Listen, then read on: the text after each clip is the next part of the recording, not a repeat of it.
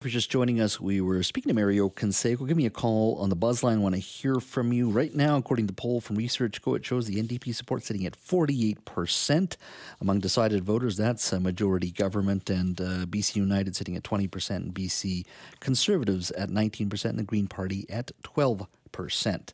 All right, well, let's revisit our lead story today. The BC government announced that it has ordered 10 municipalities in the province to build more than 60,000 new units of housing over the next five years or face consequences. Housing Minister Ravi Kahlon made the announcement at 2 o'clock today. Take a listen. And today I'm pleased to announce that the targets for each municipality has been set, meaning more homes will be built soon for people in communities that they love.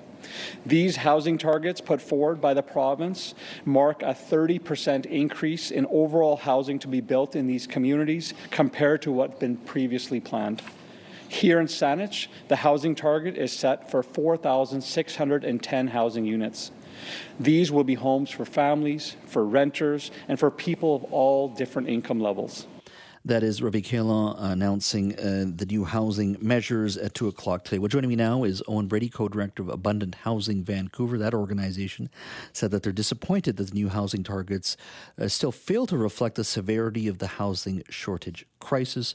Uh, joining us now is Owen Brady. Owen, thank you for joining us. Glad to be here. Thank you. So, why is this a disappointment? I don't think any policy is going to solve this issue, but one would argue that 60,000 new housing units in 10 communities, which have been laggards, according to the minister, is a start. So, why is this a disappointment? Uh, well, with the respect to the city of Vancouver in particular, it's a disappointment because it's, it's really not a 38% increase. It's about a, a 6% increase over the most recently available data. And um, really, we need to build towards like a 200% increase. So it just doesn't seem like they're they're stepping on the gas enough to to get us there, you know, anytime in the next decade. Now, so you're it, so you think Vancouver is the core issue? We could be building more in Vancouver. Or is this a question of you know telling Delta, which we're going to have the city councilor Dylan Kruger join us uh, at 4:45 on this this issue? Uh, but do you think it's isn't it part of it just sort of using the stick for communities like Delta, for Port Moody, North Van District? I mean, it is an entire Metro Vancouver area. You're saying that it's is it just specific to Vancouver that you're concerned? Well, I think the problems in the city of Vancouver are particularly acute. A lot of people want to live in Vancouver, and when they can't, you know, that demand puts pressure on everywhere else. Mm-hmm. Um, there's also a significant gap between what home values, what homes cost in Vancouver, and uh, what it costs to build them. So there's an opportunity there where mm-hmm. the city can actually, you know, they can basically charge a lot more in fees. And, and they have a lot more pent up demand for housing that allows them to, to build more where other farther up municipalities might struggle. Mm-hmm.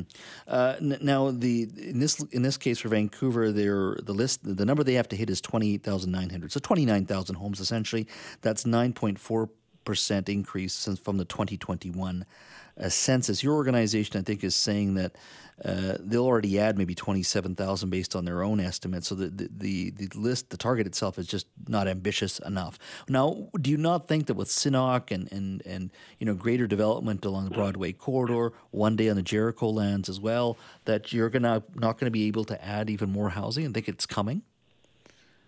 Uh, yeah, I mean that's an interesting question. How much will actually come through uh, the Broadway plan? Um, Senákw is not part of the city of Vancouver, so I, I personally wouldn't count it. But it's definitely the kind of leadership uh, we'd like to see more of from the city.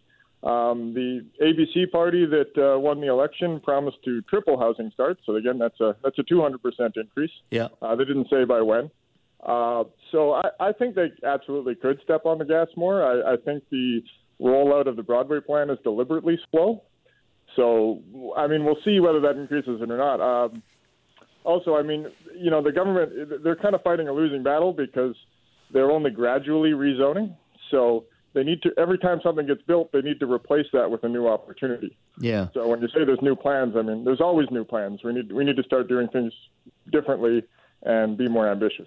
Uh, and I get where you're coming from. Uh, at the end of the day, though, you are uh, can only go as fast as the system allows you. Uh, and what I mean by that is still going to be there's always pushback from organizations and associations, homeowner association that don't want to see development in their communities. There's NIMBYism, as you know very well.